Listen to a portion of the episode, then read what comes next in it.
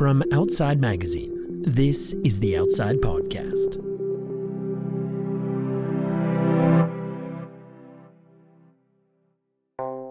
If there's an editorial franchise that's a guaranteed hit every time Outside publishes a new version, it's our Best Jobs package. I don't know exactly when we first started putting them together, but I do know that by the early 2000s, when I was a newbie here, we had to do a Best Jobs cover story every year because they would sell like crazy. Why? Well, most likely it's because everyone likes to imagine having a better gig, especially the kind that would show up in Outside. Think adventure travel guide, or action sports filmmaker, or gear designer. Not surprisingly, the popularity of our Best Jobs package endures today online. Also, not surprising is the reality that many really sweet sounding jobs aren't what you'd expect. I mean, being, say, an endurance coach or ski patroller might be a lot more fun and rewarding than what you do for a living now. But there's a reason you get paid it's work. Which brings us to the latest episode of our Summer Read series, which has professional voice actors from Audm reading exceptional outside stories. Today's piece is about a young woman who is seduced by the idea of turning her love for long distance bike tours into a paycheck. As she learned the hard way, sometimes it's best not to mix your passion with your profession. Please enjoy. I rode across the country five times, and all I got was whining and grief. Written by Caitlin Giddings and narrated by Kirsten Potter. In a race for your life from a belligerent madman, there is no worse getaway vehicle than a recumbent bicycle, particularly on any sort of climb. At least, that's what Alan and I discovered as we crept up a desolate stretch of Arizona highway, necks craning behind us to see if the knife wielding drunkard was gaining any ground. Alan, an amiable psychologist in his late 60s, was the one turning his recumbent's pedals as fast as he could I was on a traditional bike, but as the leader of this group tour across the U.S., I was duty bound to ride at the back to help with any mechanical issues. Not today. Today, Max rode at the back. I could see his neon jacket a hundred yards behind us from where he was trying to close the gap. An hour earlier, from his perch on a picnic table at the edge of the sad RV park we'd called home for the night, he unceremoniously announced his plans to murder us all. It was 5 a.m., and he was on his second 12 pack of Old Milwaukee, having never unloaded his bike nor set up his tent the night before. Instead, it seems he'd visited the town liquor store while we slept. Crushed beer cans formed a barrier reef around the table. Something in the morning chorus of sleeping bags being unzipped had stirred Max's drunken rage into action. Red faced, he barked obscenities and sexual slurs, most of them at me, and then came the death threats. Bleary eyed and not yet caffeinated, I scanned the empty horizon for anything resembling a cell tower and the possibility of a phone signal. Then I took the only course of action available to me. I politely requested that he leave the tour. Now we were engaged in the world's slowest chase scene with a middle aged psychopath in high vis spandex. The rest of the tour's participants, a ragtag band of 16 cyclists from all over the U.S., had long since hightailed it from camp to tackle the day's first climb. I was out of water and in need of coffee, and my stomach was growling with a song about pancakes. But Alan and I kept pedaling, determined to die somewhere more scenic than the side of a baked desert highway, next to an empty bag of cool ranch Doritos and the dried out remains of an armadillo. It was March 2009. We were just eight days into a guided cross country bike tour, and things had already started to unravel. The trip, run by a national bike touring organization, would take us from San Diego to the coast of Florida over the course of two months. Each day, we'd pedal anywhere from 50 to 80 miles. Each night, we'd set up our tents at campsites along the way. But things had gone sideways from day one when a young man who'd suffered a severe brain injury in a motorcycle crash years before showed up to tackle the ride on a rusty single speed cruiser. When I questioned the soundness of the bike, his mother stabbed her finger in my chest and said, He can do anything he puts his mind to. The frame snapped into two pieces that afternoon, one mile into our prologue ride.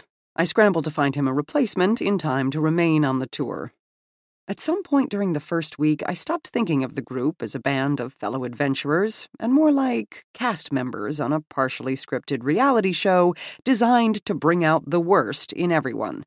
This morning hadn't been the first hint that Max was cast to be the angry one, or, in reality TV parlance, the one not here to make friends.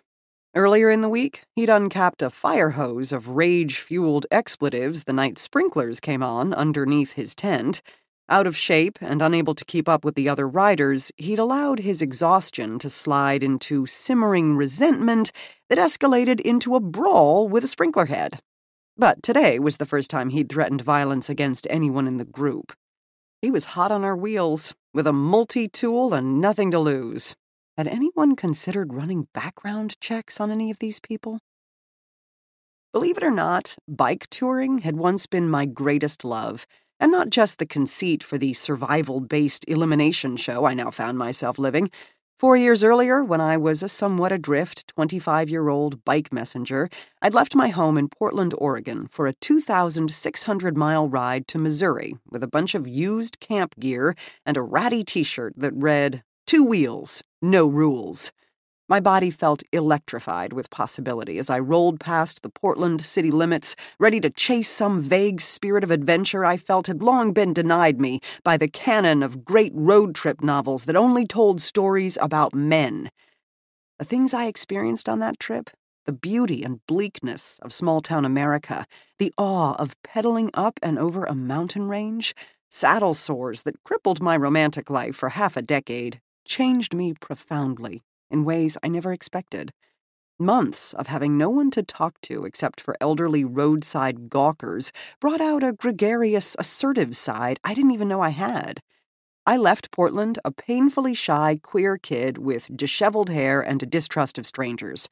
I came back wiser, bolder, more open hearted, and with even messier hair. But returning to the monotony of daily life was like quitting an antidepressant cold turkey. I spent the next six months in an adventure come down fog, broke and dreaming of my next touring fix. My once thrilling job as a messenger no longer felt fun, dangerous, or freeing. It had become as predictable as a morning paper route. On the road, I pedaled all day and wrote in my journal into the night, detailing my misadventures by the glow of a headlamp inside some of America's sketchiest campsites. Each day was different and surprising, would I find rustic, shaded forest lands to sleep in, or an abandoned Lions Club park by the side of a seven lane interstate? Might I encounter a smooth, winding descent alongside a river, or a series of 19% graded climbs guarded by feral pit bull mixes? How long could the human body subsist on peanut butter and banana sandwiches alone? Better yet, how long could I continue to go without showering before being added to some sort of national parks watch list? Back in Portland, dreams of the open road haunted me. The mountains, the desert, the crush of gravel under my tires, the satisfaction of tracing my finger across a map and realizing my legs could take me anywhere, given enough time and carbohydrates. Even the memories of waiting hours by truck stop payphones for my girlfriend to call me back struck me as timeless and romantic. As I shuttled documents to and from law offices and courthouses, I mentally relived those long, sweeping down hills and misty forest back roads. Basically, I fantasized that I was Jack Kerouac with a helmet mirror. It was while deep within this state of longing that I found myself susceptible to some truly bad baby boomer advice. Not of the go back to school and get a degree in something practical type. That would have been helpful.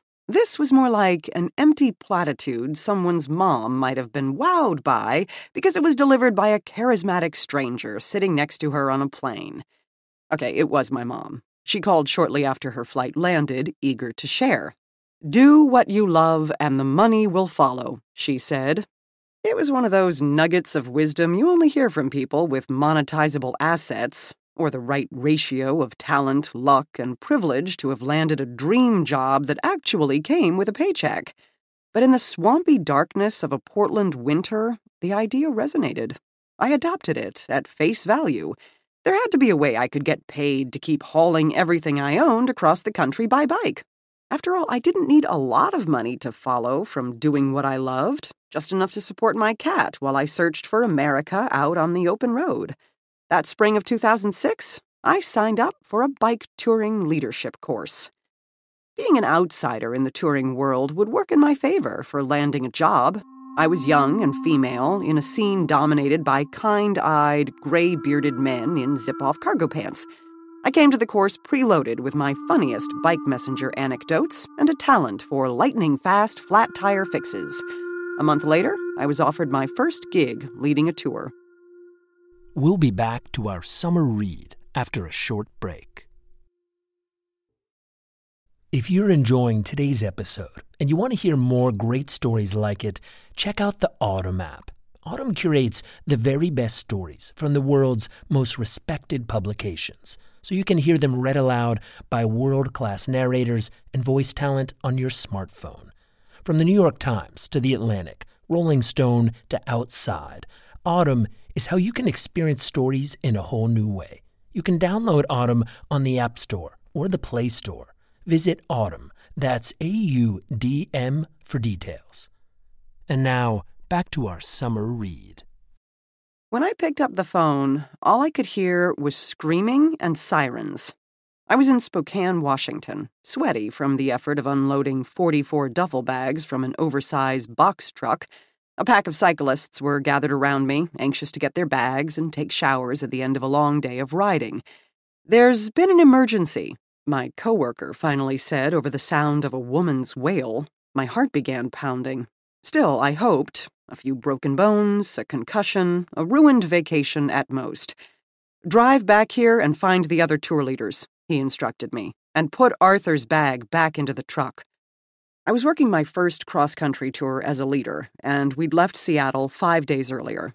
The format of the trip was different than usual for the touring company, which typically ran small, self supported excursions, groups of about a dozen participants who rode, camped, and cooked together, with a professional leader planning and organizing it all. On this trip, there were 40 riders, and I was one of five leaders. It was supported, which meant there was a luggage truck and vans to haul water and food. It was my job to drive one of those vehicles three out of four days and ride on the fourth day. I took the role with enthusiasm and a fervent conviction that I would do anything to make the trip a success for the participants, who had been promised more of a luxury experience than the standard panniers laden ride. But the two month trip was doomed. When I drove back to meet the other leaders after that phone call, I learned that one of the riders had been struck by a car and killed on the side of a long, mostly flat stretch of Washington Highway. The screams I'd heard on the phone were from the woman riding next to him. The two had been happily making small talk right until the moment of impact. It was one of the worst days of my life. On the previous day, I had gotten to know Arthur, and now he was gone. I couldn't shake the feeling that I was responsible by virtue of my role as a co leader, though I was nowhere near the site of the crash when it happened. The rest of the trip was a disaster. The group was traumatized. Many of the riders agreed that leadership was to blame for choosing a heavily trafficked road. My colleagues and I scrambled to make things right, hustling to find safer side roads to ease fears. We drove the route each night and spray painted arrows on all the new turns. No longer would we ride every fourth day or take a day off. Now our days and nights were spent driving, researching, spray painting, and serving as targets for the justifiable fears and less grounded, petty complaints of the shell shocked clients.